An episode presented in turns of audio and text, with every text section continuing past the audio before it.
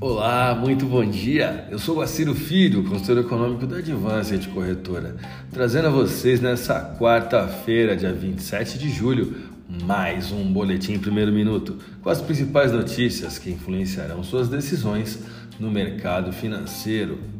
O Ibovespa fechou em queda, sem força para se sustentar acima dos 100 mil pontos, contaminado pelo declínio em Wall Street diante da cautela antes da decisão de juros nos Estados Unidos.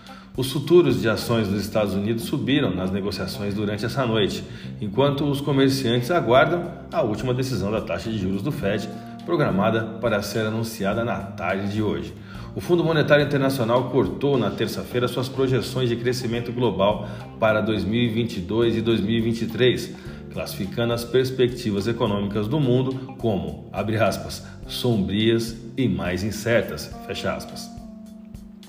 O FMI agora espera que a economia mundial cresça 3,2% em 2022, antes de desacelerar para uma taxa de 2,9% do PIB em 2023, marcando um rebaixamento de 0,4 e 0,7 pontos percentuais, respectivamente, em relação a abril.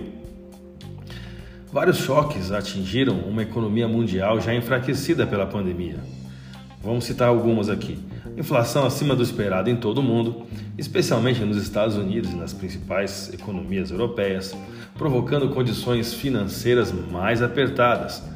Podemos citar também uma desaceleração pior do que o previsto na China, refletindo em surtos de Covid-19 e bloqueios, e outras repercussões negativas, como a guerra na Ucrânia. Aversão ou apetite ao risco? Olhando aqui para o nosso cenário, o dólar, segundo nossos indicadores técnicos e cruzamentos de médias móveis, indica a posição da paridade dólar-real como neutra, segundo o fechamento de ontem. O dólar encerrou a última terça-feira em queda até que leve, mas suficiente para tocar na mínima de duas semanas e deixar o real entre as divisas mais resilientes do dia, à medida que a força das commodities por expectativas melhores sobre a China, deu um certo fôlego à divisa brasileira e amorteceu pressões relacionadas à alta de juros nos Estados Unidos.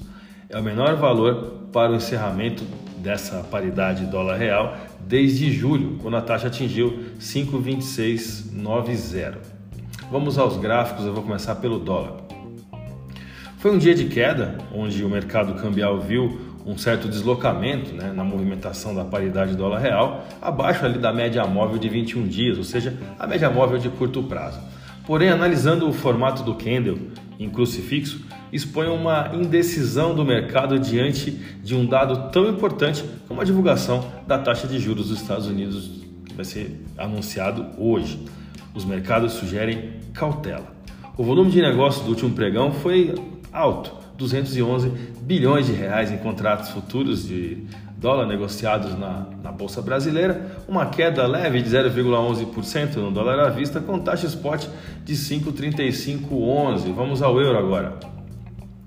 No caso do euro, o candle intradiário buscou um suporte na linha média do canal de alta durante ah, essa última sessão. Porém, já na madrugada, ele esboçou uma recuperação, né? nesse período aí que nós podemos classificar como pré-decisão do Fed.